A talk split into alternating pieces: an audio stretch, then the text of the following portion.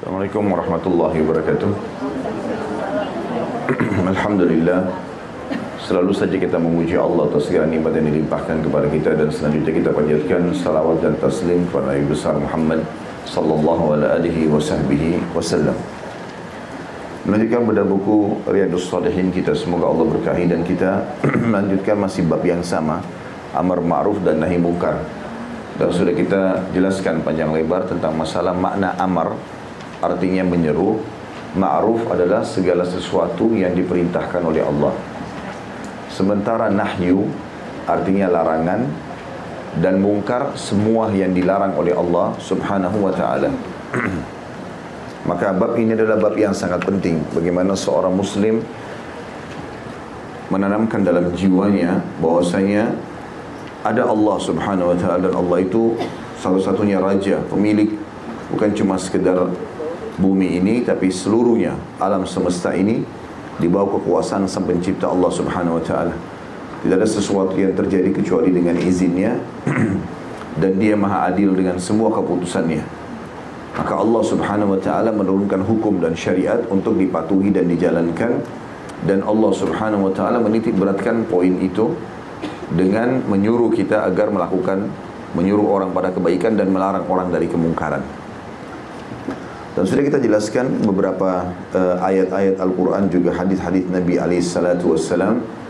Di antaranya hadis yang sudah kita bahas ya sebelumnya dua buah hadis ya. 189 dan 190. Hadis 189-nya kita reviewkan. Sabda Nabi sallallahu alaihi wasallam, "Man ra'a minkum munkaran falyughayyirhu bi yadi, fa in lam yastati' fa bi lisani, fa in lam yastati' fa bi qalbi, wa adhaful iman." Hadis riwayat Muslim. Barang siapa di antara kalian melihat satu kemungkaran, maka hendaklah dia mengubahnya dengan tangannya. Dan sudah kita jelaskan, tangan adalah kekuatan. Misalnya uh, orang tua pada anaknya, suami pada istrinya, pemilik perusahaan pada bawahan-bawahannya. Jadi dia kalau lihat kemungkaran dia luruskan. Dan mungkar sudah saya bilang tadi semua yang dianggap mungkar atau pelanggaran agama. Kemudian jika tidak sanggup maka dengan lisan nasihati. Jika tidak sanggup maka dengan hatinya dan ini adalah seluruh lemah iman.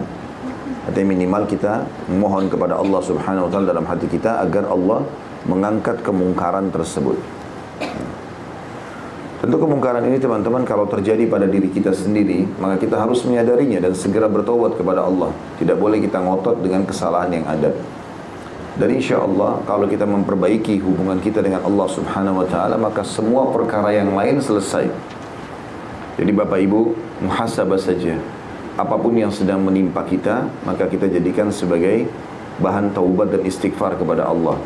Karena Allah tidak akan pernah menghukum satu kaum sampai memang Allah memutus kepada mereka rasulnya atau utusannya. Kalau di zaman kita sekarang para ulama dan dai untuk menyampaikan hukum-hukum Allah Subhanahu wa taala.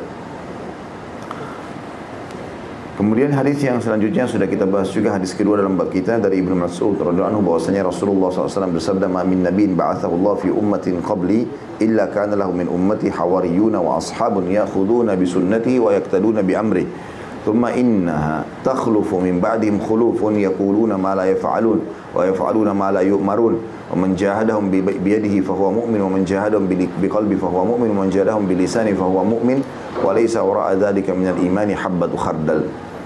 Hadis ini riwayat Muslim juga tidak ada seorang nabi pun yang diutus oleh Allah pada satu umat sebelumku melainkan memiliki hawariyun. Yang sudah kita jelaskan hawariyun adalah pengikut yang setia sekali dia siap hidup dan mati untuk ajaran nabi tersebut. Dan sahabat-sahabat dari umatku Nabi-nabi itu punya sahabat-sahabat dan hawariyun pengikut-pengikut khusus ya yang memang membela semuanya sampai mati ia mengambil sunnahnya dan mengikuti perintahnya. Kemudian setelah mereka akan hadir beberapa penerus yang mengatakan apa yang tidak mereka lakukan dan melakukan apa yang tidak diperintahkan. Artinya terjadi pelanggaran-pelanggaran agama di sini ya. Barang siapa yang melawan mereka dengan hatinya maka dia mesti di sini luruskan ya. Dengan hatinya maka dia adalah seorang mukmin dan barang siapa yang melawan mereka dengan lisannya maka dia adalah seorang mukmin dan setelah itu tidak lagi iman meskipun sebesar atau seberat biji sawi. Kita akan masuk sekarang ke hadis yang akan kita bahas insya Allah. 191 tepatnya hadis ketiga dalam bab kita saya akan bacakan dari Abu Walid Ubadah bin Samit radhiyallahu anhu beliau berkata bay'na Rasulullah sallallahu alaihi wasallam ala as-sam'i wat ta'ati fil usri wal yusri wal manshati wal makrah wa ala atharatin alaina wa al wa ala alla nunazi'a al-amra ahlahu illa an taraw kufran bawahan indahum min Allah ta'ala fihi burhan wa ala an naqula bil haqqi aina ma kunna la nakhafu fillahi lawmata la'im Hadis ini sahih riwayat Bukhari Muslim. Kami berbaiat kepada Rasulullah SAW untuk mendengar dan mentaati dalam kondisi sulit maupun mudah, dalam perkara ringan maupun berat, dan untuk mengalah, tidak menentang kepemimpinan dari yang memegangnya, kecuali jika kalian melihat kekufuran yang nyata, di mana kalian memiliki bukti yang jelas dari Allah Ta'ala tentangnya dan agar kami mengatakan kebenaran di mana pun kami berada tanpa takut kepada kecem, kepada cemohan orang yang mencemoh dalam urusan membela agama Allah. Hadis ini teman-teman sekalian akan kita bedah seperti biasa. Potongan pertama adalah kami berbaiat kepada Rasulullah sallallahu alaihi wasallam. Dan ba'da baiat adalah janji setia. Janji setia. Jadi Nabi alaihi salatu wasallam pada saat lagi di Mekah beliau alaihissalatu wassalam didukung oleh para sahabatnya.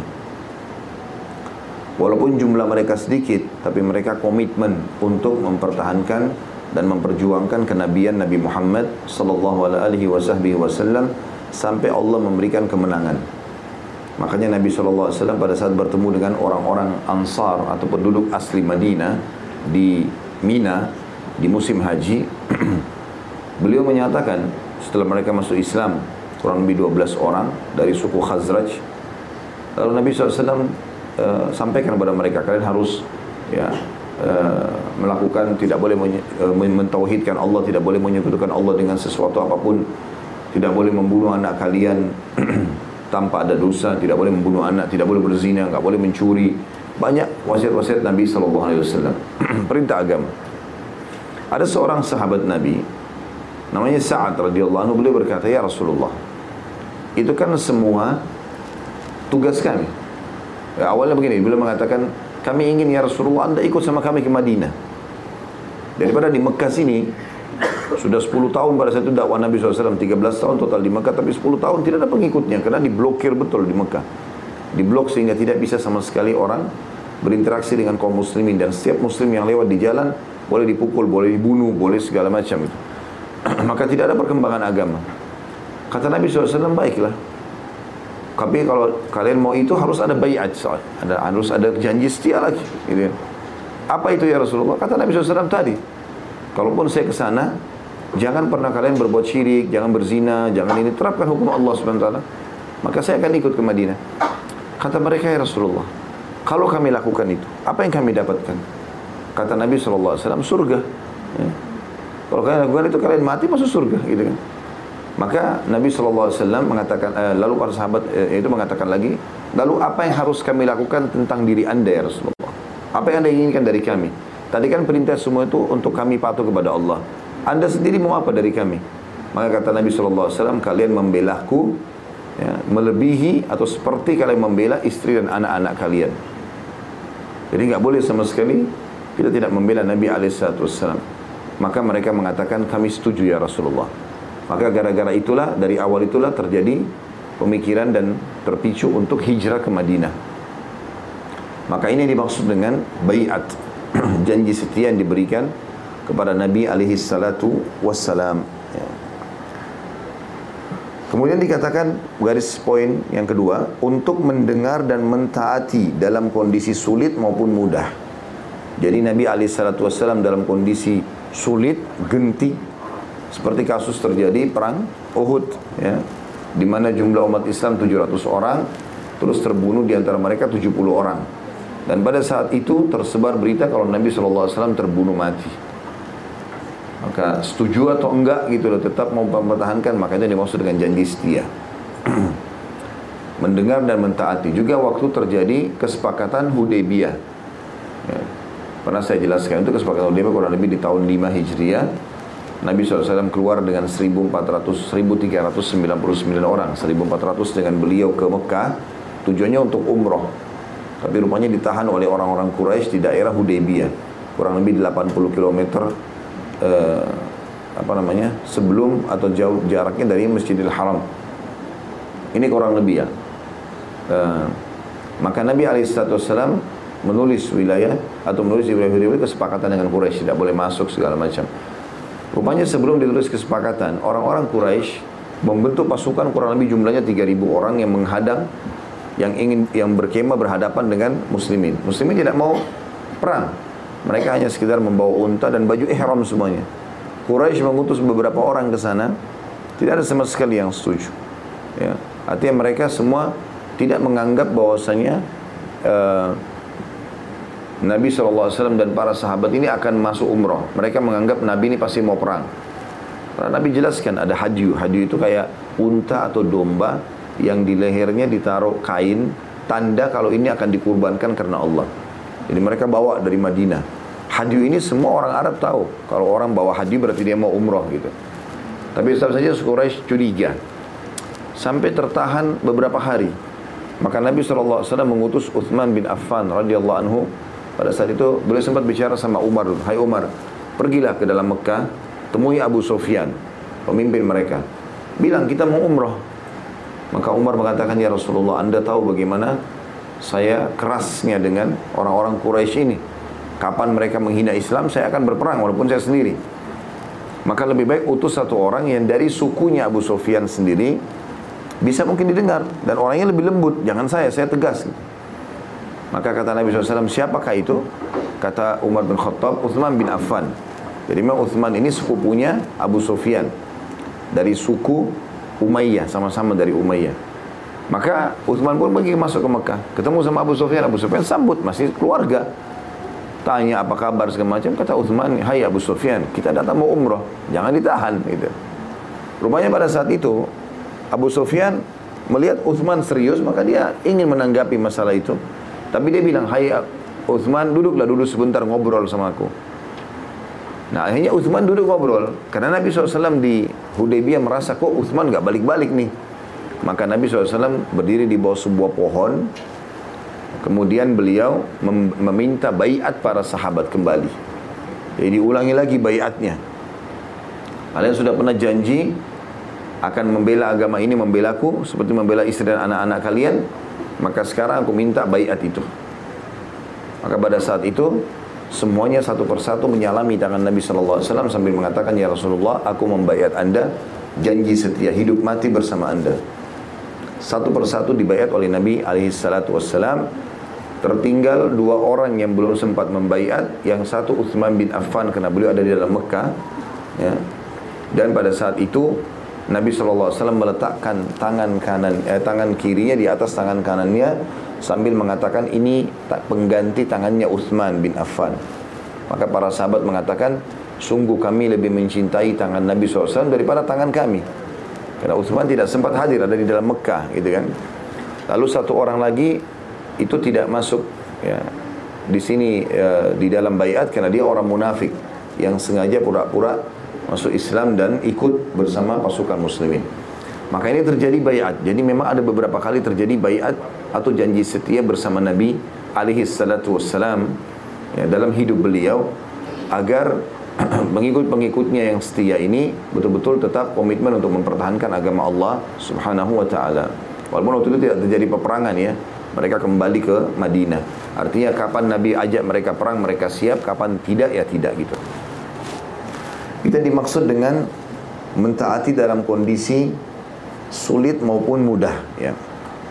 Kemudian potongan yang ketiga dalam perkara ringan maupun berat.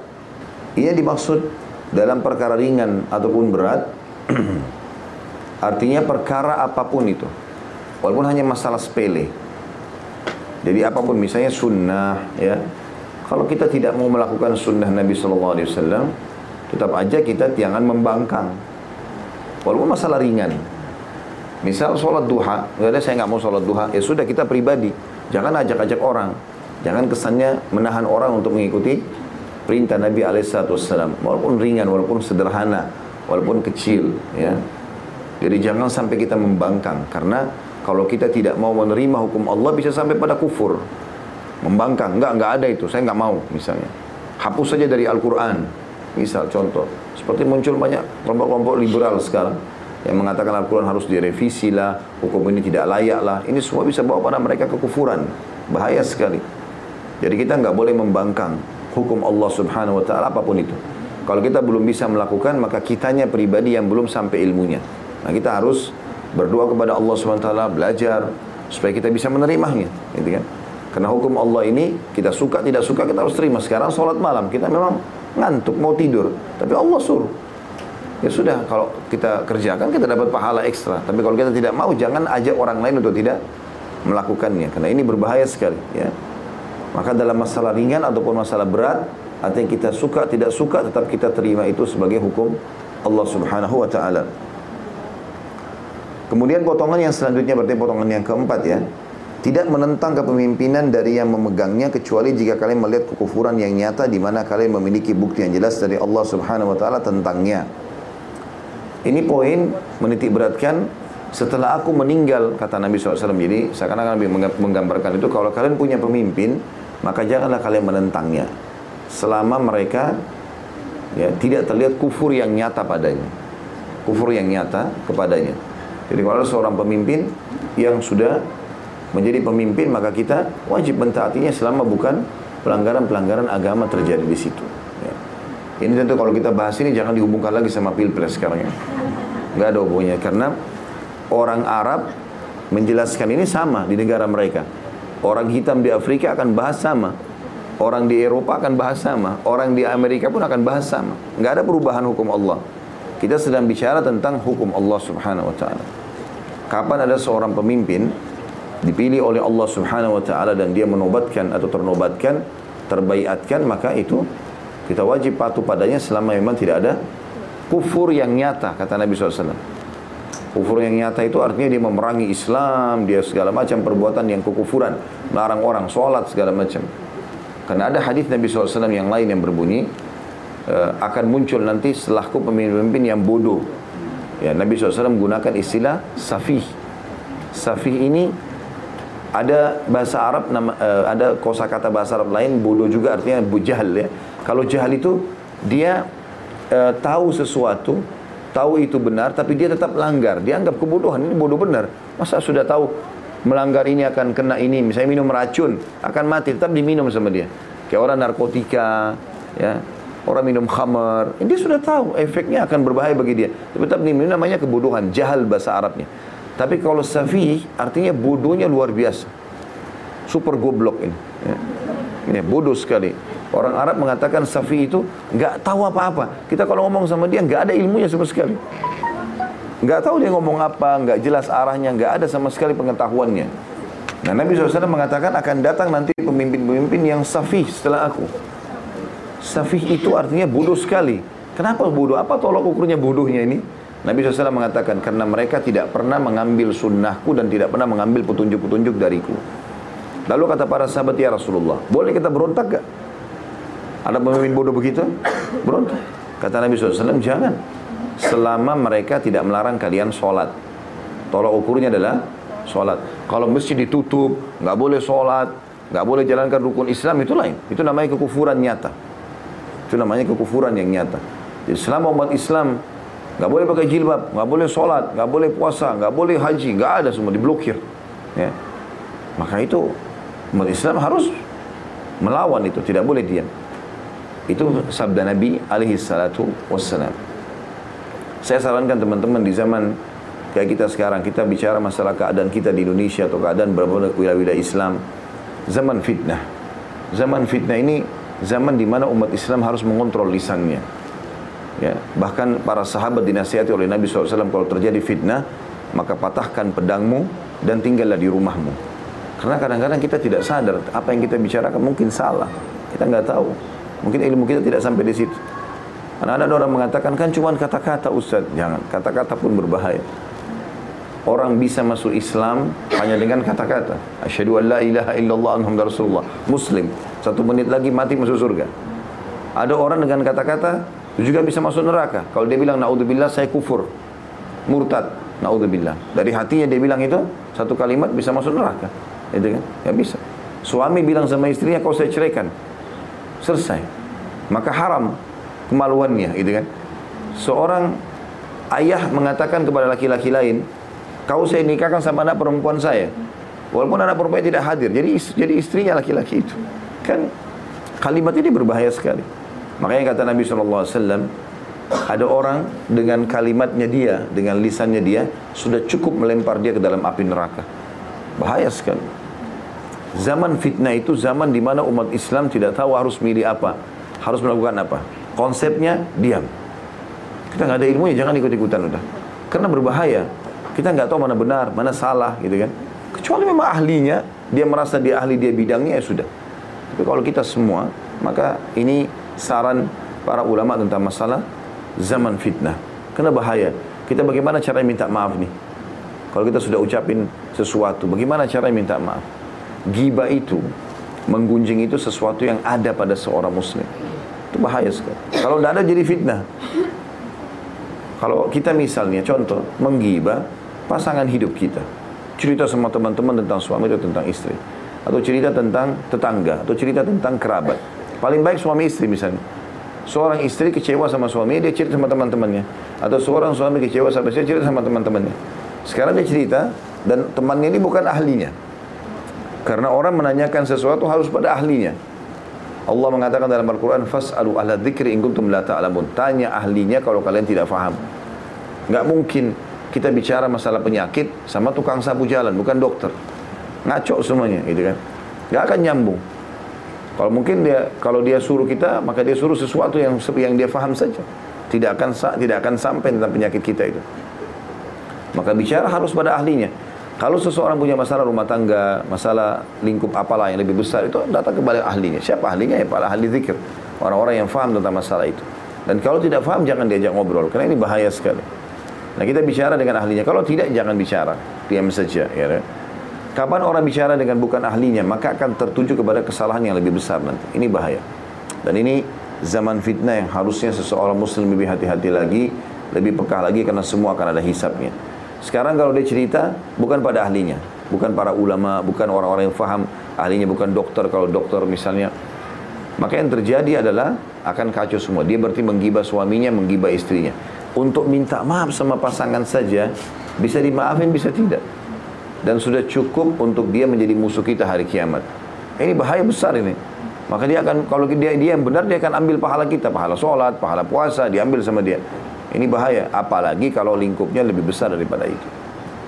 Maka sebetulnya seorang muslim harus hati-hati dengan masalah seperti ini tentunya. Ada batasan di situ, kata Nabi SAW, kecuali kalian melihat kekufuran yang nyata. Saya sudah jelaskan tadi, nggak boleh sholat, nggak boleh pakai jilbab, nggak boleh baca Quran, semua dilarang. Hukum Islam, ya itu lain ceritanya. Seperti kasus teman-teman kita sekarang di Syria, itu nggak bisa sama sekali mereka. Mereka mau sholat nggak bisa, keluar terancam, bisa dibunuh segala macam. Maka fatwa ulama sekarang ya sudah, ini pemerintahnya sudah ngaco ini, gitu kan. Masjid-masjid yang dibom segala macam tidak peduli. Sampai ratusan ribu masyarakatnya yang terbunuh pun dia nggak peduli masalah itu. Maka ini berbeda hukumnya. Kemudian selanjutnya dikatakan potongannya dan kami selalu berkata atau mengatakan kebenaran. Ini yang ke berapa lima ya? Ya. Dan agar kami mengatakan kebenaran di mana pun kami berada tanpa takut kepada cemohan orang yang mencemooh dalam urusan membela agama Allah. Ini tentu perintah yang sangat tegas dalam agama kita untuk menyampaikan yang benar. Benar-benar kita katakan, salah ya salah. Gitu kan? Maka tidak perlu khawatir ya, tentang apa pun yang datang dalam hidup kita. Sebagaimana terjadi pada Asia. Asia istri Fir'aun. Dia beriman kepada Musa AS. Lalu Fir'aun menyiksanya. Dan pada saat disiksa, karena dia beriman kepada Allah, diikat di bawah terik matahari, dan dicambukin dengan orang-orangnya Fir'aun. Maka dia merasa sudah tidak tahan lagi, dia mengangkat kepalanya ke langit, Asia lalu memohon kepada Allah, Ya Allah, bangunkanlah untukku istana di surga. Artinya, dia sudah rasa dirinya pasti akan mati dari siksaan ini. Dia minta. Dalam beberapa asar disebutkan Allah pun memperlihatkan istananya di surga buat Asia. Maka dia senyum. Karena dia lihat, dia lagi disiksa sama Fir'aun, dia lihat ke langit, dilihatkan oleh Allah SWT istana itu. Jadi dia seakan-akan mengatakan bahasa panjangnya ya, saya kan hidup di istana Fir'aun, istananya besar, kerajaan besar, maka gantikan dengan istana lain. Di surga mintanya. Maka Allah perlihatkan, maka Asia pun senyum. Waktu senyum Fir'aun mengatakan, perempuan ini sudah gila. Masa disiksa malah masih senyum, maka dibunuhlah istrinya sendiri. Maka Allah Subhanahu wa taala menjamin bagi Asia istana di surga bahkan kata Nabi sallallahu alaihi wasallam pemimpin uh, seluruh wanita di surga empat Khadijah, Fatimah, Asia dan Maryam. Dan Asia sini masuk karena kekuatan keimanan. Jadi dia membela dirinya karena masalah agama. Itu berbeda. Seorang muslimah mau diperkosa oleh orang, dia pertahankan dirinya sampai dia dibunuh pun dia mati syahid. Kata Nabi SAW, siapa yang mati membela hartanya, membela kehormatannya, membela keluarganya, maka dia syahid. Gitu kan? Allah Subhanahu taala berikan ada seorang sahabat mengatakannya Rasulullah, bagaimana kalau ada orang yang mau merampas hartaku? Kata Nabi SAW, lawan dia. Gitu kan? Jangan biarkan hartamu diambil. Lalu kalau aku membunuhnya ya Rasulullah, kau tidak apa? Tidak ada hukum bagimu. Karena hartamu mau diambil. Kita misalnya mau dirampok-rampok, kita lawan, ambil batu pukul dia misalnya, dia mati. Kita nggak berdosa. Tapi kalau aku terbunuh ya Rasulullah, kata Nabi SAW, kau di surga.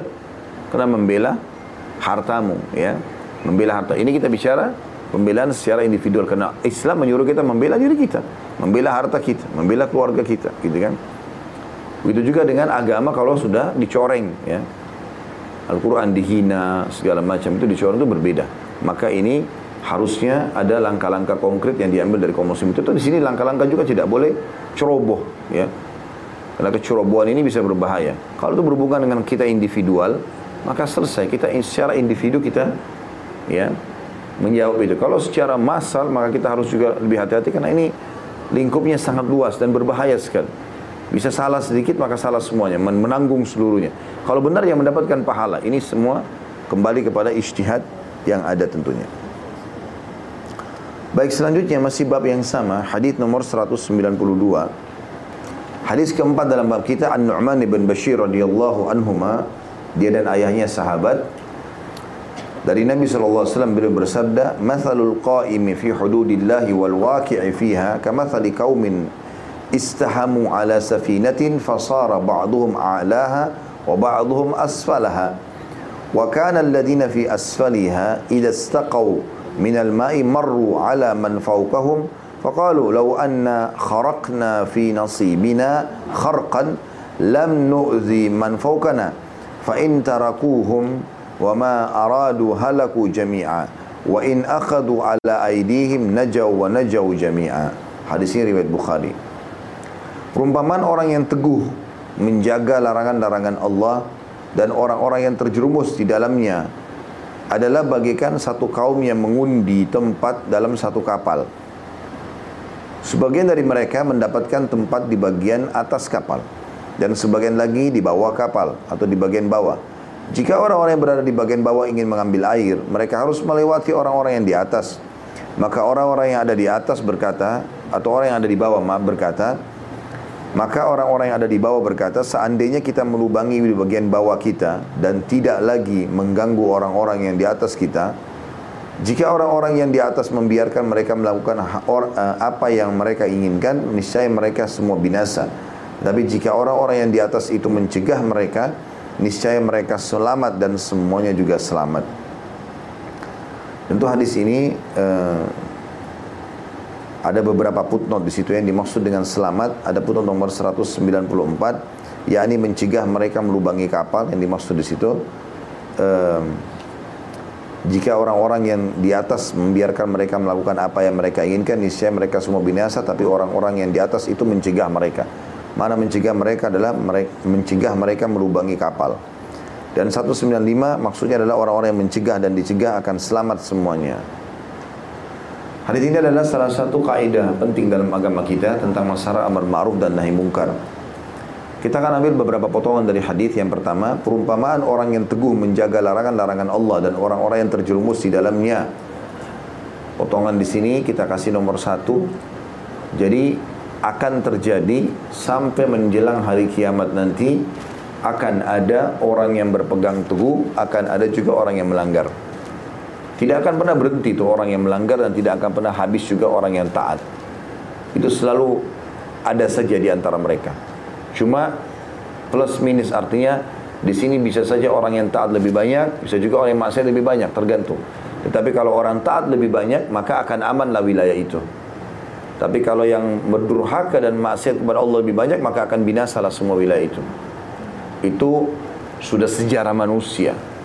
Terjadi pada kaum Samud, kaum Ad, ya, Fir'aun, semua yang durhaka pada Allah ini binasakan oleh Allah SWT. Karena mayoritasnya memang begitu. Dan yang beriman Allah selamatkan. Seperti itulah. Kita mengambil tolok ukur di zaman Nabi Muhammad SAW. Dan ini pernah saya jelaskan ya. Kalau seandainya kita anggap Indonesia ini menjadi negara Islam, maksudnya menerapkan Islam, semua peraturannya diterapkan. Presidennya, wakil presidennya, menteri-menterinya, semuanya ulama, semuanya hafid Quran. Semuanya level imannya luar biasa, sholat malamnya gak ketinggal segala macam. Tetap tidak akan habis kemungkaran. Tetap akan ada. Tetapi dia tidak besar. Loh kok bisa Ustaz? Lah iya kita kan jadi tolok ukur kehidupan Nabi Muhammad sallallahu alaihi wasallam. Tidak ada yang lebih baik daripada Nabi Muhammad kan? Tapi di zaman Nabi Muhammad SAW ada empat golongan. Golongan yang pertama adalah orang yang beriman kepada Allah, para sahabat yang mulia. Mereka betul-betul kokoh azan ke masjid, mereka puasa, mereka sedekah, mereka luar biasa berlumba-lumba mengejar surga. Ini kelompok yang paling baik dan ini selalu mendampingi Nabi Muhammad SAW. Kelompok kedua adalah orang-orang yang bermaksiat. Dari siapa? Dari kalangan sahabat. Ada dosanya.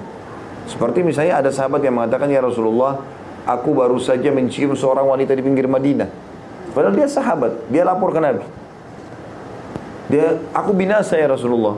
Kata Nabi SAW, apa kau sholat bersama kami? Kata, kata dia, iya ya Rasulullah. Kata Nabi SAW, sesungguhnya amal soleh bisa menghapus dosa-dosa. Yang penting kau taubat. Ya. Ada juga sahabat Nabi perempuan pernah berzina. Lalu hamil. Dia punya suami tapi hamil.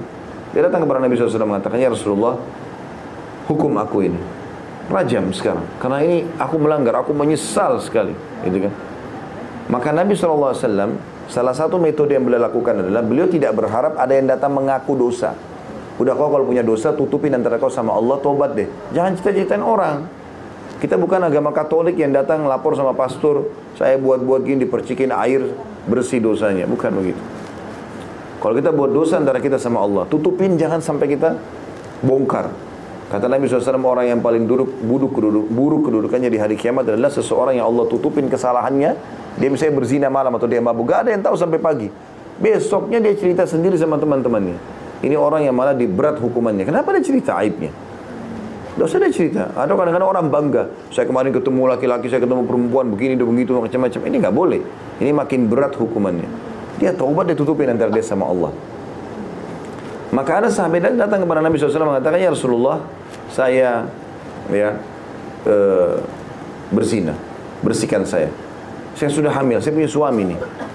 Maka Nabi SAW mengatakan, pulanglah sampai kamu melahirkan. Di sini sebagian ulama mengatakan maksudnya Nabi, kau taubat, pulang dek sana. Gak ada hukuman, jangan pergi melapor gitu. Udah pulang aja, kamu taubat kepada Allah. Tapi rupanya perempuan ini bergejolak dalam jiwanya, perasaan salah yang besar, gitu kan. Setelah melahirkan dia bilang lagi ya Rasulullah, saya sudah melahirkan, bersihkan saya, saya takut sama Allah. Maka Nabi SAW bilang, anak itu punya hak susui dia dua tahun. Suruh pulang. Oh saya tobat, tidak usah datang ke sini gitu loh. Tapi rupanya perempuan ini imannya luar biasa. Dia selamat sudah tiga tahun berjalan nih. Masa hamil, Sembilan bulan kurang lebih dengan dua tahun masa menyusui. Setelah selesai, maka dia mengatakan, Ya Rasulullah, saya sudah menyusuinya. Masih ada beban dalam jiwa, bersihin saya. Maka Nabi SAW kuatkan kayaknya dirajam. Waktu dilempar batu, rupanya ada satu sahabat yang melaknatnya. Semoga Allah melaknatmu, kenapa kau zina dulu gitu. Maka Nabi SAW mengatakan, jangan kau laknat dia, karena dia sudah taubat kalau dibagikan kepada 70 penduduk Madinah, maka cukup bagi mereka. Karena taubatnya gitu kan. Tapi apa yang kita saksikan sini ada di, di zaman Nabi orang berbuat dosa kan gitu. Tidak ada orang lebih baik daripada Nabi. Kalau di zaman Nabi saja ada, berarti akan ada seterusnya. Gitu kan? Tetapi kelompok pertama ini lebih lebih banyak daripada kelompok kedua. Maksudnya orang yang beriman kepada Allah Subhanahu wa taala ini Lebih banyak daripada orang yang berbuat maksiat. Yang ketiga adalah orang munafik. Di zaman Nabi SAW ada. Mereka namanya nama Islam. Sholat bersama kaum muslimin. Lisannya kalau ngomong seperti orang Islam. Insya Allah, Masya Allah, segala macam. Tapi munafik. Di depan kita pura-pura Islam. Di belakang benci sama Islam. Cirinya mereka sederhana. Allah sebutkan di dalam surah Al-Munafiqun. Ada surah khusus turun surah Al-Munafiq menceritakan tentang mereka. Setiap kali Allah dan Rasulnya mengatakan A, mereka mengatakan B. Jadi kalau muncul di tengah-tengah kita komunitas umat Islam, namanya Abdullah, namanya Ahmad, namanya Yusuf, nama-nama Islam, tapi ah nggak usah begitu, ah nggak usah begini. Islam bilang ah nggak nggak usah, tinggalkan saja nggak apa-apa kok. Dia malah bantah, dia mengalihkan itu semua. Maka ini orang munafik. Dan ini ada di zaman Nabi SAW. Dan akan ada sampai hari kiamat ini. Orang-orang ini. Orang-orang munafik ini. Di tengah-tengah kita pura-pura Islam. Tapi bencinya sama Islam itu. Banyak contoh-contohnya kan. Setiap kali Nabi ajak, Nabi SAW mengatakan, ayo kita perang. Maka mereka bisik-bisik di belakang. Ngapain pergi perang ini? Untuk apa jihad gitu. Gini-gini segala macam. Itu hari pernah uh, Nabi SAW pergi satu perjalanan, terus untah Nabi hilang. Gitu kan. Lalu ada satu orang, Nabi bilang, coba cari unta saya di mana. Ada orang munafik ikut di situ. Lalu orang munafik ini bilang, ini kayak mengaku Nabi. Masa untanya hilang aja dia nggak tahu di mana. Gitu. Ini kan bahasanya bahaya sekali. Membuat imannya orang pada Nabi SAW goyang gitu. Iya, iya, mungkin orang pikir kok Nabi nggak tahu. Maka ada dua, ada beberapa kemah sahabat yang ucap orang munafik ini ada satu di kemah. Kemahnya seorang sahabat Ansar. Pemilik kemah ada di kemahnya Nabi.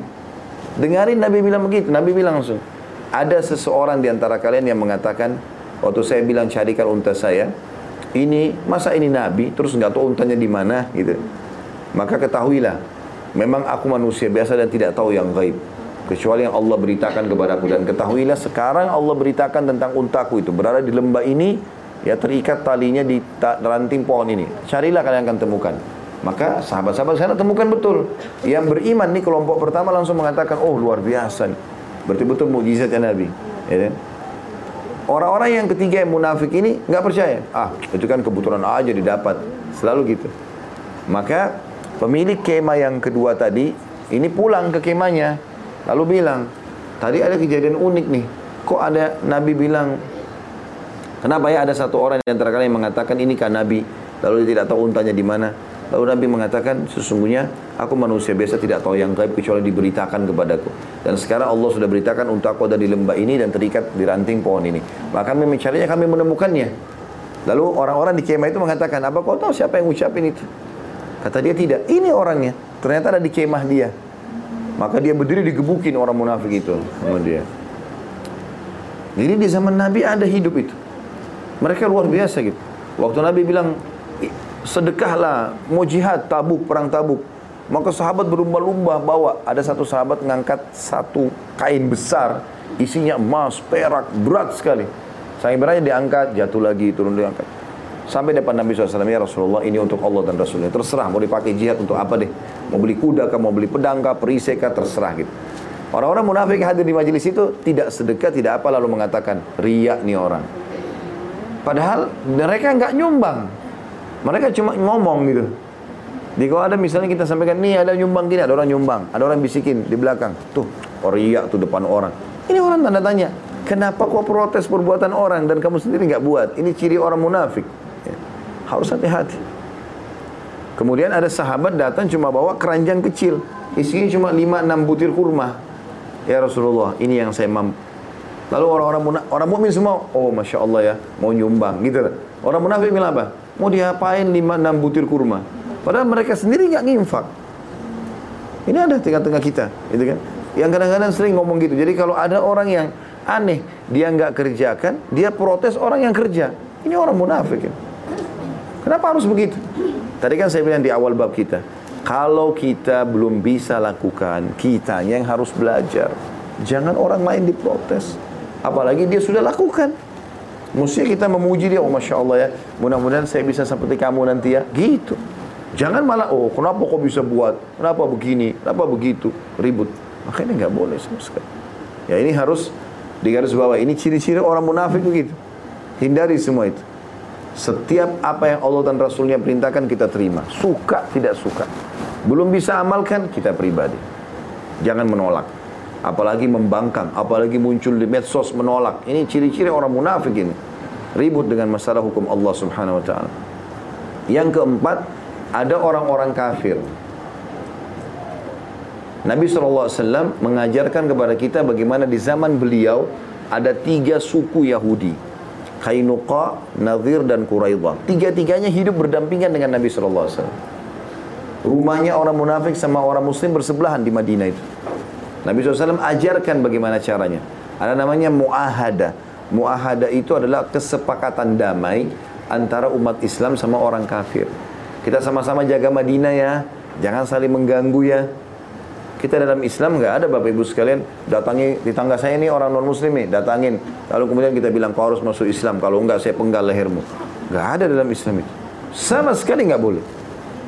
Konsep dasar dalam Islam la ikraha fiddin nggak ada paksaan dalam agama. Kita punya produk namanya Islam. Ini Islam. Kamu mau masuk Islam nggak? Oh saya nggak mau. Ya sudah selesai. Nggak ada paksaan Bahkan jauh daripada itu pasukan Islam pun kalau sampai masuk ke satu wilayah, kita udah berusaha menguasai ini. Kita nggak usah paksa orang masuk Islam. Karena kita datang hanya untuk menerapkan syariat Allah. Ini hukum Allah loh. Terapkan ya. Yang mau tetap dalam agamanya silakan. Makanya waktu pasukan Islam masuk ke Turki, ya, Istanbul, itu dulu kerajaan Kaisar Romawi. Maka tidak ada penghancuran gereja. Sama sekali nggak dibiarin gerejanya. Ada gereja diubah jadi masjid ya kayak Ayah Sofia itu kan. Tapi yang lain tidak. Dibiarin. Orang Nasrani tetap dalam agamanya silakan. Tidak ada paksaan. Mau masuk Islam silakan. Akhirnya mereka masuk Islam dengan sendirinya. Melihat kebaikan umat Islam, melihat akhlaknya. Tentu kalau ada umat Islam yang tidak jujur, yang jahat itu dia pribadi. Tidak bawa nama Islam. Karena Islam tidak seperti itu. Islam memerintahkan kebaikan. Nah ini empat kelompok ada di dalam kehidupan baginda Nabi SAW. Berarti akan ada di kehidupan kita ya. Akan ada orang beriman, akan ada orang-orang ahli maksiat, akan ada orang munafik, akan ada orang kafir. Tetapi kalau kita yang mendominasi, umat Islam yang mendominasi hukum Allah yang diterapkan, maka mereka nggak bisa buat apa-apa gitu loh. Mereka tetap diawasin. Nabi SAW awasin orang munafik. Sahabat tahu, oh ini munafik nih. Tapi Nabi nggak suruh bunuh, nggak. Kecuali ketangkap basah melakukan kegiatan, perbuatan yang memang dasarnya harus kena hukuman mati misalnya itu lain. Dia membunuh misalnya. Maka itu dibunuh juga misalnya itu. Kalau tidak maka tidak. Tapi Nabi SAW ingatkan orang munafik itu begini orang munafik itu begini. Satu-satunya keadaan Nabi yang Nabi tunjuk orang munafik itu setelah perang Tabuk. Ada namanya pembongkaran kedok orang munafik. Sebenarnya perang Tabuk itu melawan Romawi ya. Tapi Heraklius tidak mau keluar melawan Nabi waktu itu. Takut kalau ini Nabi bahaya bisa kalah nih maka di situlah terbongkar kedoknya orang-orang munafik. Pasti di Madinah Nabi tunjuk. Yang saya tunjuk berarti munafik keluar dari masjid. Nabi katakan, fulan berdiri, fulan berdiri, fulan berdiri. Itu di akhir hidupnya Nabi. Baru Nabi tunjuk. Tapi Nabi SAW memang tahu itu. Cuma Nabi, sahabat tidak ada yang tahu. Sampai Umar bin Khattab dan para sahabat waktu Nabi SAW sudah meninggal, satu-satunya sahabat yang tahu semua rahasia Nabi, namanya Hudzaifah radhiyallahu anhu. Dikenal dengan sahibus sir, orang yang memegang rahasia Nabi. Hudzaifah bin Yaman radhiyallahu anhu. Ini Hudzaifah. Dia tahu semua siapa orang munafik. Nabi kasih tahu, Hudzaifah, fulan munafik, fulan munafik. Tapi jangan sampaikan ke orang. Nggak ada yang tahu. Nabi sengaja suruh Jangan. Nanti kalau enggak kacau semua nih. Sedikit ada sifat munafik, main digebukin, main dibunuh. Enggak. Sampai ada sahabat yang jelas-jelas orang munafik depan Nabi ngomong kasar, sudah bilang ya Rasulullah, saya penggal lehernya, Kata Nabi jangan. Nanti orang bilang Muhammad membunuh sahabat-sahabatnya. Nanti orang bilang umat Islam sama umat Islam berantem nih. Jadi jelek namanya agama gitu kan. Maka kata para sahabat, kami tahu itu orang munafik atau tidak pada saat Nabi SAW sudah meninggal kalau Hudzaifah solati atau tidak. Karena orang munafik kan disolatin. Nabi Nabi dilarang oleh Allah SWT untuk mensolati orang munafik. Maka mereka bilang kalau kami lihat Hudzaifah salati berarti dia orang beriman. Kalau Hudzaifah tidak salat sementara Hudzaifah ada ada jenazah lalu Hudzaifah keluar itu berarti orang munafik. Sampai Umar sendiri ini bahayanya orang munafik sampai dia bisa berkedok penampilannya persis seperti kita. Ngomongnya sama dengan kita. Sampai Umar bin Khattab aja terkecoh. Umar bin Khattab pernah bilang sama Hudzaifah, "Hai Hudzaifah, ada enggak di antara gubernurku ini orang munafik?" Karena Umar ini dia orang ini sholatnya, puasanya, segala macam bagus, jadi gubernur, jadi gubernur. Nanti gampang didampingi sama orang yang faham masalah wilayah tersebut. Yang penting orang beriman dulu. Lalu kata Hudzaifah ada satu orang. Tapi Umar tanya siapa? Hudzaifah bilang saya nggak mau bilang. Maka Umar berdoa kepada Allah, lalu Umar tahu sendiri gubernur, oh yang ini orangnya. Maka Umar berhentikan. Kata Hudzaifah radhiyallahu anhu, Umar pun mengetahui dengan firasat mukminnya. Itu di zaman Nabi SAW. Di zaman Abu Bakar juga ada kelompok ini. Di zaman Umar juga ada kelompok ini. Bahkan sudah tahu Bapak Ibu sekalian di zaman Umar bin Khattab itu, beliau meningkatkan hukuman bagi pemabuk. Orang kalau mabuk, kepergok lagi mabuk, itu di hukum Islam ditangkap pemerintah cambuk 40 derah. Dicambuk 40 derah.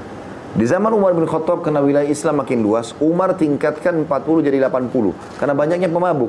Padahal Umar sangat tegas dengan agama. Artinya ini akan ada gitu loh. Kita harus paham, kita biar dirikan negara Islam, peraturannya semua peraturan Islam akan ada kelompok empat ini. Ada orang beriman dan ini pasti mereka mendominasi. Dan ini yang paling tepat, yang ideal gitu kan. Mereka menjaga semua hukum-hukum Allah SWT, eh nggak boleh loh melanggar, eh nggak boleh loh melanggar gitu kan. Dan ini rahmat Allah akan turun, kemakmuran akan datang gitu kan.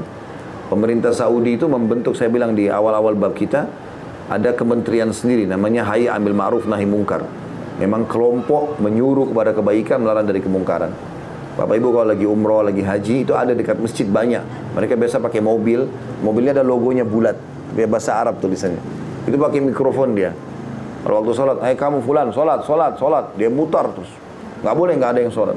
Diingatin sama dia. Di pasar itu mereka berdiri. Dikawal sama dua polisi. Satu orang dikawal dua polisi, itu polisi di bawahnya dia. Ada dia lihat aneh-aneh ditangkap. Nah, biasa ada perempuan sama laki-laki janjian-janjian bukan mahramnya, langsung ditangkap. Ketahuannya dari mana ya? Biasa mereka lempar nomor telepon, mereka apa? Ketahuan nih, ditangkap. Allah SWT bongkar itu. Ketangkap ternyata betul bukan mahramnya. Nah kalau masih gadis dipanggil orang tuanya. Ini kenapa nih anakmu begini? Yang masih bujang ini anakmu kenapa begini? Kalau sudah menikah malah dilapor kepada pasangannya supaya dia berhenti. Jadi nggak ada kemungkaran. Di pasar itu aman orang jalan. Nggak ada berani mencuri. Mencuri, tang tangkap, ketangkap. Tiga dirham saja itu udah dipotong tangannya. Bahaya sekali gitu kan. Maka kemakmuran akan tersebar gitu loh. Jadi ada tujuan-tujuan dengan masalah itu. Nah kelompok yang kedua tetap ada ahli maksiat tapi sedikit. Mereka jadi malu, mereka jadi nggak mau. Oh, kalau misalnya ya, misal kita semuanya sholat, insya Allah kita semua sholat. Mayoritas Jakarta aja misalnya, semuanya sholat di masjid, azan ke masjid semuanya. Kalau ada satu dua orang tidak ke masjid, dia risi sendiri. Jadi kelompok yang kedua ini yang maksudnya jadi malu sendiri. Jadi nggak enak gitu loh, gitu kan?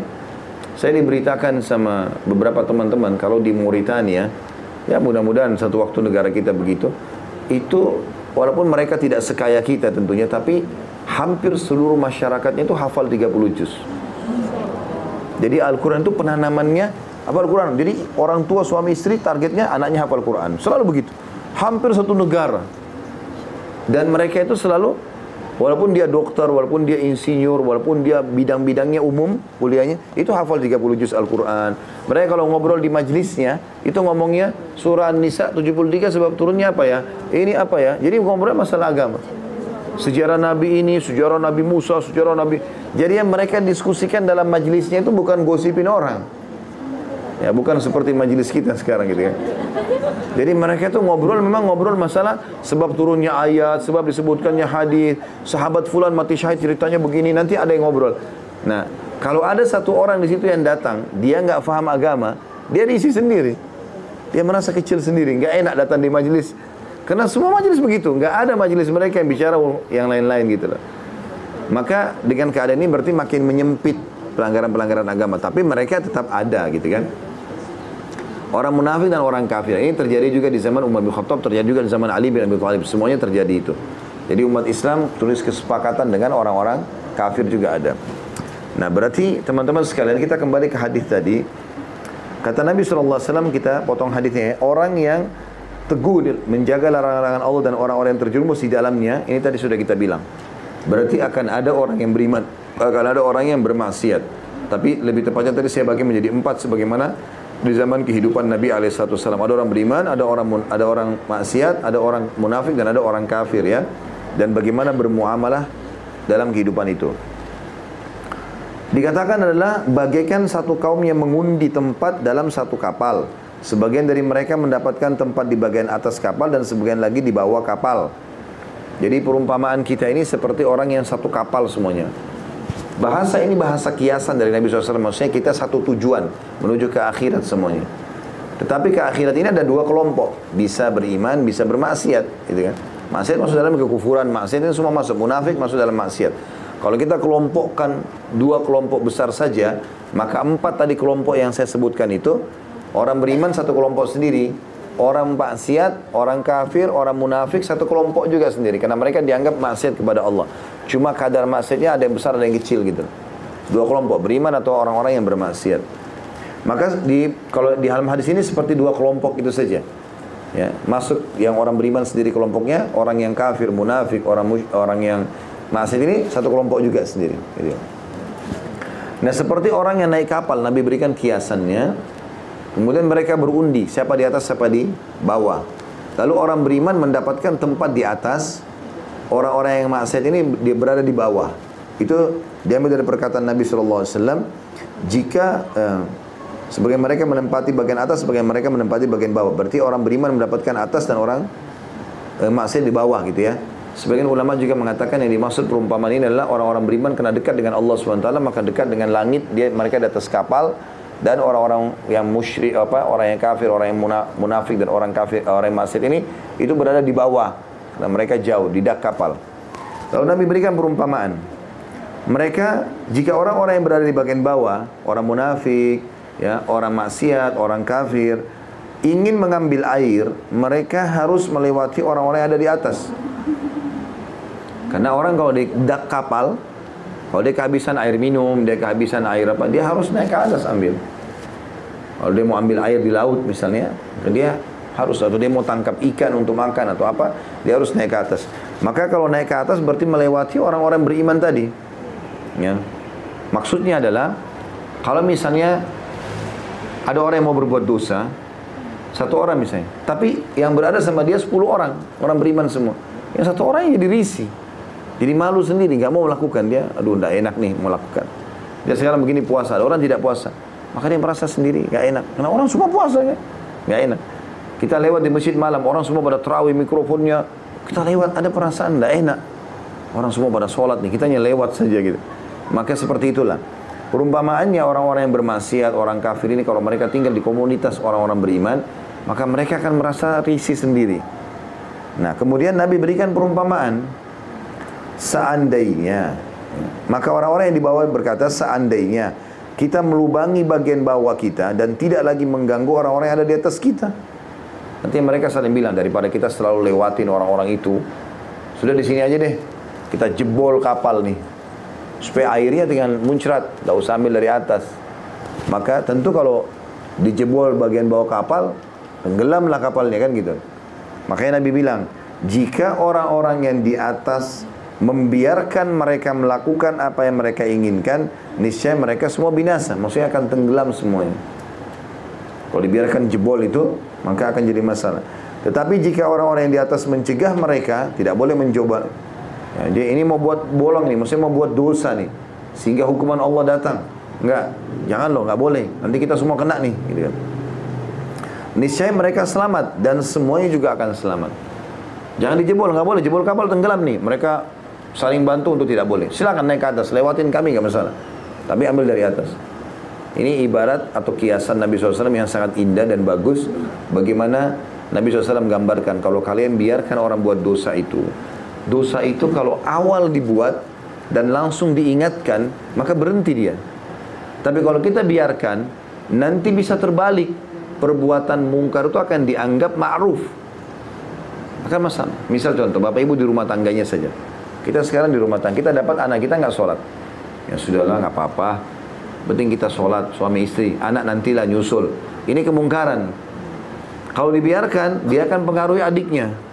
Dia akan berpengaruh pada tetangganya. Bukan muslim orang tuanya juga terpengaruh. Mungkin karena dia tidak sholat, ibu antar saya ke sini, ayah antar saya ke sana. Lagi pergi, udah azan nih, ayah mau sholat dulu. Ah ayah nih gini gini gini.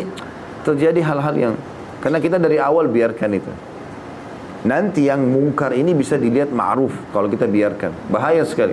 Dan kalau sudah mungkar dilihat ma'ruf, susah untuk diluruskan. Seperti besi sudah berkarat. Butuh api untuk bisa menghilangkan karatnya. Makanya kita dalam bahasa Nabi SAW ini, jangan biarkan walaupun kecil. Ingatkan langsung, luruskan. Biarkan teman-teman kita ini jalan sebagai orang beriman. Kalau kita lewat, orang jadi takut buat dosa. Saya pernah ngajar di sebuah kampus. Waktu itu masih di Makassar. Jadi di dalam kampus itu Universitas Unismu di Makassar, Universitas Muhammadiyah itu punya sebuah bidang tanah dipakai oleh uh, sebuah lembaga sosial dari Imarat Arab, buka juga lembaga sekolah di situ bahasa Arab, kayak kuliah fakultas sendiri. Kami ngajar situ.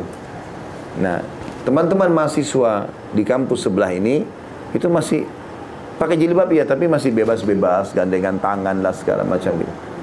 Kadang-kadang merokok di kampus gitu kan. Kami di kampus di fakultas ini nggak ada itu semua dan semua laki-laki, semuanya belajar bahasa Arab, semuanya belajar agama. Jadi teman-teman ini kelihatan sekali azan mereka pada ke masjid. Ada perbedaannya gitu. Dan kami dikenal sebagai dosen-dosen di situ. Itu subhanallah saya lihat sendiri kalau kami mau lewat di situ mahasiswa ada pegang rokok dilempar rokoknya lagi gandengan tangan dilepas tangannya. Kita nggak ber, kita nggak berbicara apa apa nggak nggak pakai bicara. Oh ada ustad langsung selesai. Takut bodos nggak apa, apa pernah Umar bin Khattab begitu radhiyallahu anhu. Beliau praktekin itu. Jadi pada saat beliau lagi jalan terus beliau hanya ngedeham saja. Gitu ya. Ada sahabat di bawah sarungnya jatuh. Jadi saking takutnya sama Umar sampai melorot sarungnya gitu. Maka ada yang datang mengatakan, wahai amir mu'minin, wahai orang pemimpin orang beriman, itu, itu raja kan. Pelan-pelan dengan orang beriman, anda gedeham saja orang sudah takutin. Kata Umar, apakah ketakutan itu agar mereka tidak maksiat kepada Allah? Mereka takut karena lihat saya beriman, akhirnya mereka tidak mau buat maksiat. Kata mereka iya, kata Umar biarkan mereka takut. Artinya kalau kita muncul, oh ada ibu ini nih, ini ustazah nih larang kita, nggak apa-apa, biarin aja. Bagus, positif. Tidak apa, Oh ini ustaz, walaupun kita belum sampai pada level itu ya. Tapi orang lihat kita ini, karena kita ada mereka dari tidak mau buat dosa. Itu bagus. Itu yang dimaksudkan dalam hadis ini. Justru bisa meluruskan. Karena kalau tidak malah jadi masalah itu. Ya. Ini contoh, ini dimaksudkan dengan makna hadis ini. Makna hadis ini. Dan teman-teman kalau kita posisikan diri kita sebagai orang yang seperti ini, kita berusaha, nanti kita otomatis komitmen untuk jaga kan. Karena kita tahu Orang akan jadikan kita sebagai contoh nih. Kita jadi malu kalau buat sesuatu. Dan juga ada ancaman bagi orang yang melakukan atau mengucapkan atau mengajarkan sementara dia tidak melakukan kan. Sebagaimana Allah jelaskan dalam surah Saf ayat 2-nya gitu kan. Tentang masalah A'udzu billahi minasyaitonir rajim alladzina amanu lima taquluna ma la taf'alun qabura maqtan indallahi an taqulu ma la taf'alun ya. Hai orang beriman, kenapa kalian uh, uh, mengucapkan apa yang kalian tidak lakukan? Sesungguhnya sangat berat di sisi Allah kalau kalian mengucapkan tanpa melakukannya. Surah Saf ayat 2 itu ya. Baik, ini hadis yang mulia yang sudah kita bedah tadi menjadi beberapa bagian ya. Jadi bagian pertama perumpamaan orang yang teguh melarang menjaga larangan-larangan Allah dengan orang yang terjerumus di dalamnya ini nomor satu ya. Di garis bawah dikasih angka satu. Kemudian bagian duanya adalah Bagikan satu kaum yang mengundi tempat dalam satu kapal, sebagian dari mereka mendapat tempat di bagian atas kapal dan sebagian mereka di bagian bawah. Ini nomor dua. Karena kita tadi bilang orang beriman di atas orang yang berbuat maksiat di bawah dak atau di dak kapal. Potongan ketiga, maka orang-orang yang di bawah berkata, seandainya kita melubangi bagian bawah kita dan tidak lagi mengganggu orang yang ada di atas kita. Ya. Ini semua bersambung jika orang-orang yang di atas membiarkan mereka melakukan apa yang mereka inginkan, niscaya mereka semua binasa. Ya. Dan jika mereka orang-orang di atas itu mencegah mereka, niscaya mereka selamat dan semuanya selamat. Ini bagian ketiga dari potongan hadis yang sudah kita rincikan tadi. Baik hadis selanjutnya nomor 193 dan tepatnya hadis kelima dalam bab kita dari Ummul Mukminin Ummu Salamah Hindun binti Abu Umayyah Hudzaifah radhiyallahu anhu dari Nabi sallallahu alaihi wasallam innahu yusta'malu alaikum umara'u fata'rifuna wa tunkiruna faman kariha faqad bari'a min wa man ankara faqad salim walakin man radiya wa taba' qalu ya Rasulullah ala nuqatiluhum qala la ma aqamu fikumus salah hadis ini riwayat Muslim Kata Nabi SAW, sungguhnya kalian akan dipimpin oleh para penguasa. Lalu kalian akan mengenali dan mengingkari. Ada putun nomor 196, yakni kalian mengetahui sebagian perbuatan mereka karena ia bersesuaian dengan syariat dan kalian mengingkari sebagian karena menyalahi syariat. Ya. Saya ulangi, sesungguhnya kalian akan dipimpin oleh para penguasa, lalu kalian akan mengenali dan mengingkari. maka barang siapa yang membenci, dia telah bebas. Dan barang siapa yang mengingkari, maka dia telah selamat. Tapi orang yang rela dan mengikuti itulah yang tidak selamat. Maka para sahabat bertanya, wahai Rasulullah, apakah kita boleh memerangi mereka? Maka beliau SAW menjawab, tidak selama mereka menegakkan sholat di tengah-tengah kalian. Di sini ada maksudnya dikatakan di bawah, Hadis ini riwayat Imam Muslim barang siapa yang membenci dengan hatinya dan tidak mampu mengingkari dengan tangan dan juga tidak dengan lisannya, maka dia bebas dari dosa dan telah menunaikan tugasnya. Barang siapa yang mengingkari sesuai, sesuai dengan kemampuannya, maka dia selamat dari kemaksiatan tersebut. Tapi barang siapa yang rela dengan terhadap perbuatan mereka dan mengikuti mereka, maka dia adalah orang yang bermaksiat. Hadis ini kita seperti biasa kita bedah menjadi beberapa bagian. Kata Nabi sesungguhnya akan kalian akan dipimpin oleh para penguasa. Lalu kalian akan mengenali mengenali dan mengingkari. Ini potongan pertama dari hadis. Maksudnya setelah aku meninggal nanti, kalian akan dipimpin oleh banyak pemimpin kalian di setiap wilayah kalian. Ya kita Indonesia ada pemimpinnya, ada presidennya, negara-negara lain ada pemimpin, ada pemimpin kalian. Dan kalian akan menemukan nanti ada kesalahan dan ada kebenaran. Itu yang dimaksud dalam potongan hadis ini. Kalian akan mengenali dan mengingkari. Karena akan tahu nanti, oh iya dia sholat, ya oh iya puasa ya, ya segala macam. Gitu kan? Dan kalian akan mengingkari. Artinya ada yang salah kalian ingatkan. Gitu kan? Sekarang Nabi SAW fokus ke masalah mengingatinya. Gitu kan? Kita akan bahas setelah itu nanti di poin kedua ya. Tapi saya ingin sampaikan dulu poin penting dalam masalah ini, teman-teman sekalian. Pemimpin itu adalah simbol masyarakat. Itu perlu digarisbawahi. Karena Nabi SAW mengatakan, Allah Subhanahu wa taala akan mendatangkan pada komunitas masyarakat yang berbuat maksiat pemimpin yang zalim. Jadi itu simbol. Kapan komunitas itu baik, maka Allah akan datangkan pemimpin yang baik. Lalu solusinya apa Ustaz? Kita semua bertaubat dan istighfar kepada Allah. Nanti Allah akan datangkan pemimpin yang baik. Seperti itu. Karena gambarannya adalah kita, masyarakat itu. Tidak akan pernah ada masyarakat baik, Allah kasih pemimpin zalim, itu nggak mungkin. Jadi kita jadikan sebagai bahan muhasabah. Begitu penyampaian Nabi Sallallahu Alaihi Wasallam. Ya. Sampai pernah ada orang datang kepada Ali bin Abi Thalib radhiyallahu anhu. Ali bin Thalib orang mulia, sahabat namun yang mulia dan jadi raja pada saat itu. Lalu orang itu mengatakan, wahai Amir Mukminin, kenapa di zaman Abu Bakar sama Umar makmur, nggak ada keributan? Kenapa di zaman anda ini ada muncul kelompok khawarij yang membangkang pada pemerintah dan segala macam? Apa kata Ali bin Abi Thalib? Karena di zaman Abu Bakar sama Umar masyarakatnya saya. Di zamanku masyarakatnya kamu. Berbeda. Kapan masyarakatnya baik, maka Allah kasih pemimpin yang baik. Gitu kan. Kapan mereka buruk, Allah kasih sekalian orang yang buruk. Dan Allah tidak akan angkat itu sampai mereka kembali ke agama mereka. Peringatan dari Allah Subhanahu wa taala. Itu perlu digarisbawahi. Jadi teman-teman begini, kata kata rahasianya adalah setiap kita menemukan masalah apa pun, baik secara pribadi atau masal, muhasabah dulu. Kita hanya muhasabah. Ribut rumah tangga kah, e, bangkrut usaha kah, penyakit yang tidak sembuh-sembuh kah, hubungan sama orang rusak kah. Ini masalahnya antara kita sama Allah. Ada masalah ini, ada sesuatu antara kita sama Allah ini. Coba wudhu, sholat dua rakaat, tobat kepada Allah SWT, duduk istighfar, Ya Allah kalau seandainya penyakitku ini, bangkrutnya usahaku ini, ributnya rumah tanggaku ini, nakalnya anakku ini, apalah, itu kan? Masalah-masalah ini disebabkan karena dosaku, aku bermohon beristighfar dan bertobat kepadamu. Coba lakukan itu.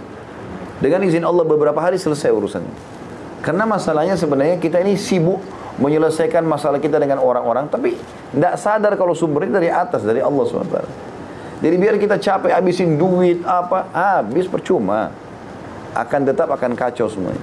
Tapi kalau kita perbaiki hubungan kita sama Allah selesai. Akan selesai semua. Tidak usah kita repot-repot perbaiki nama kita. Oh saya digibah. Udah diam. Oh astagfirullah wa. Ya Allah kalau ini kena dosa aku bertobat. Nanti Allah perbaiki. Caranya Allah ada.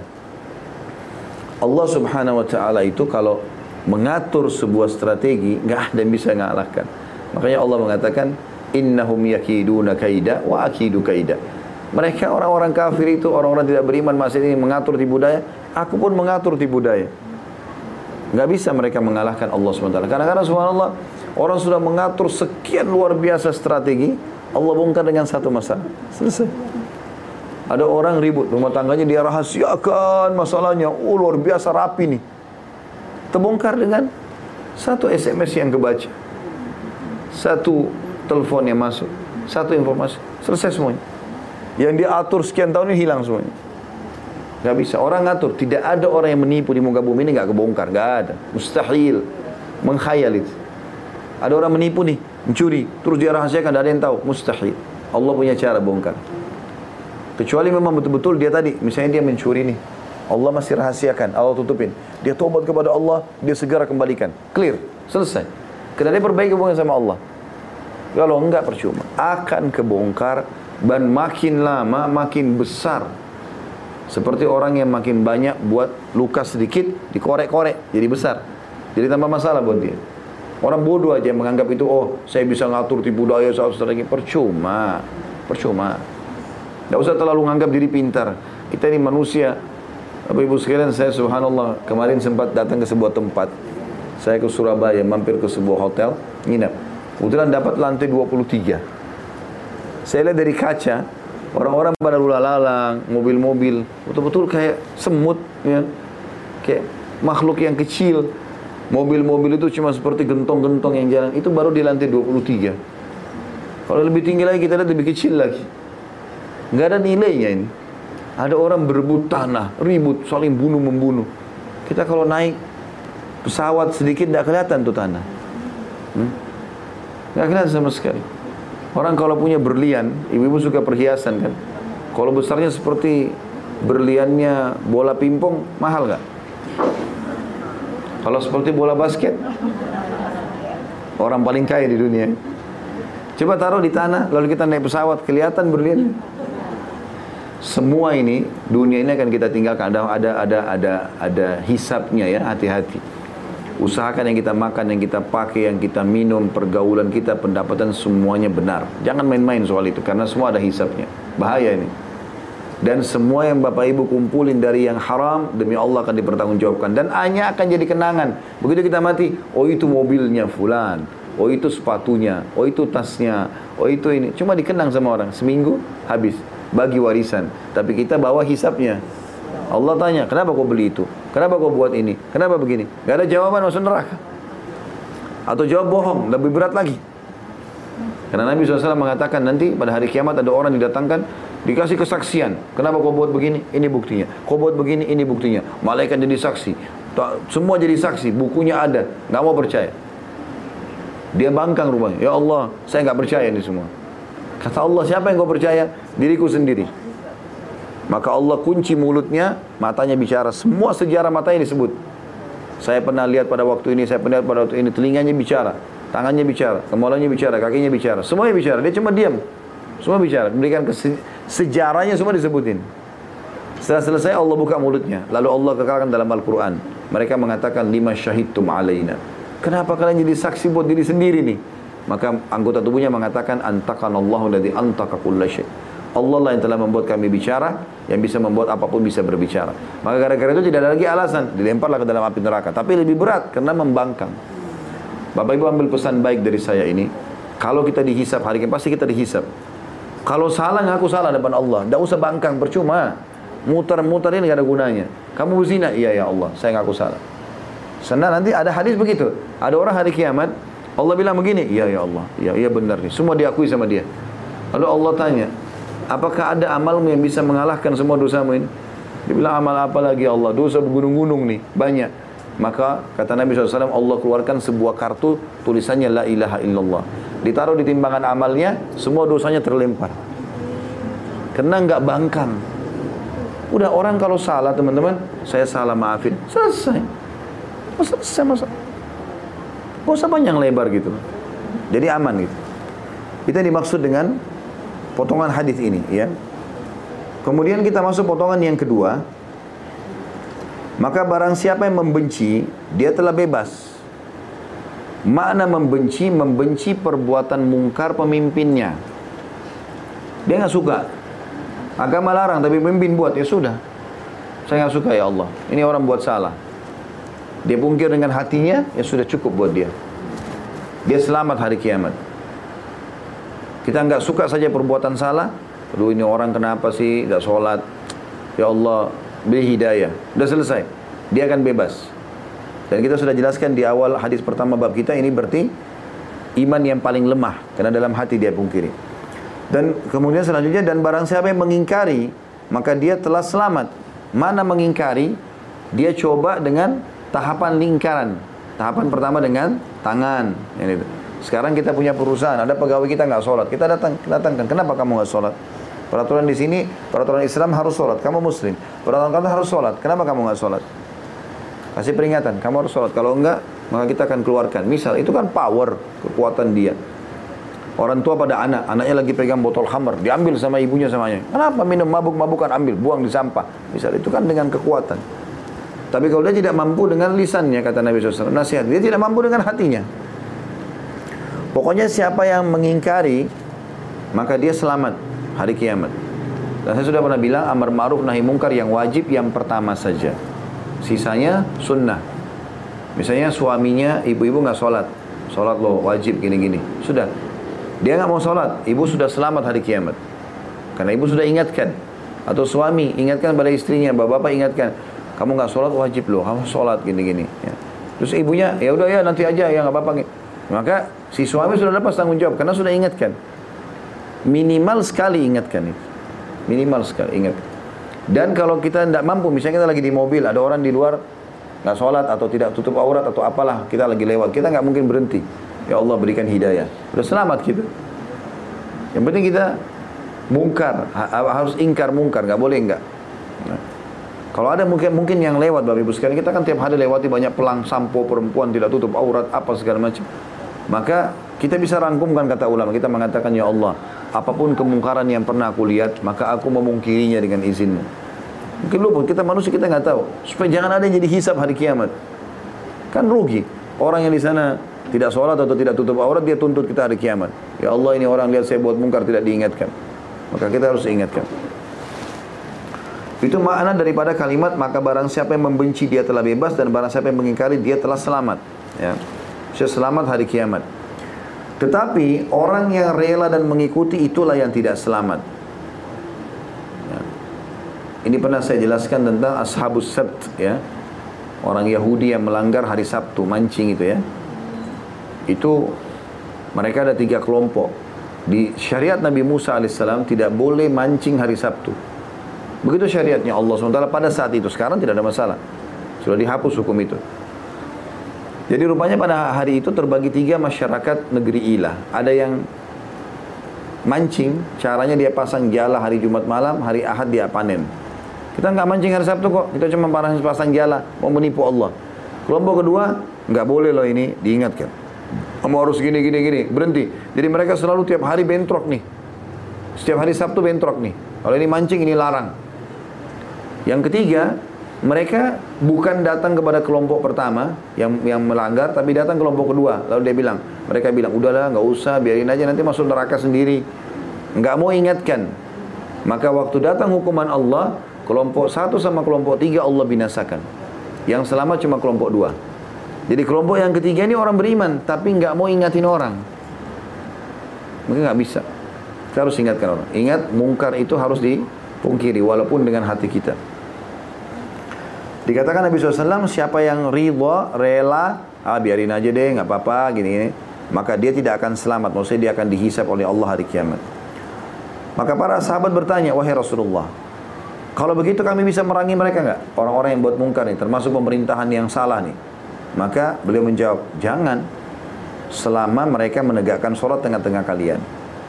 Jadi tolak ukurnya perintah agama yang wajib, rukun Islam, kalau itu ditahan, itu nggak boleh, maka ini masalah besar bagi umat Islam, gitu kan? nggak boleh bangun masjid, nggak boleh sholat, nggak boleh tutup aurat, nggak boleh segala macam sudah saya jelaskan tadi, maka ini akan bermasalah bagi orang-orang tersebut tentunya. Itu akan di, eh, di, di, diturunkan ya dari pemerintahannya kalau memang dia sudah melarang untuk sholat. Allahu a'lam. Baik itu saja. Subhanakallahumma bihamdika. Asyhadu an la ilaha illa anta astaghfiruka wa atubu ilaik. Assalamualaikum warahmatullahi wabarakatuh.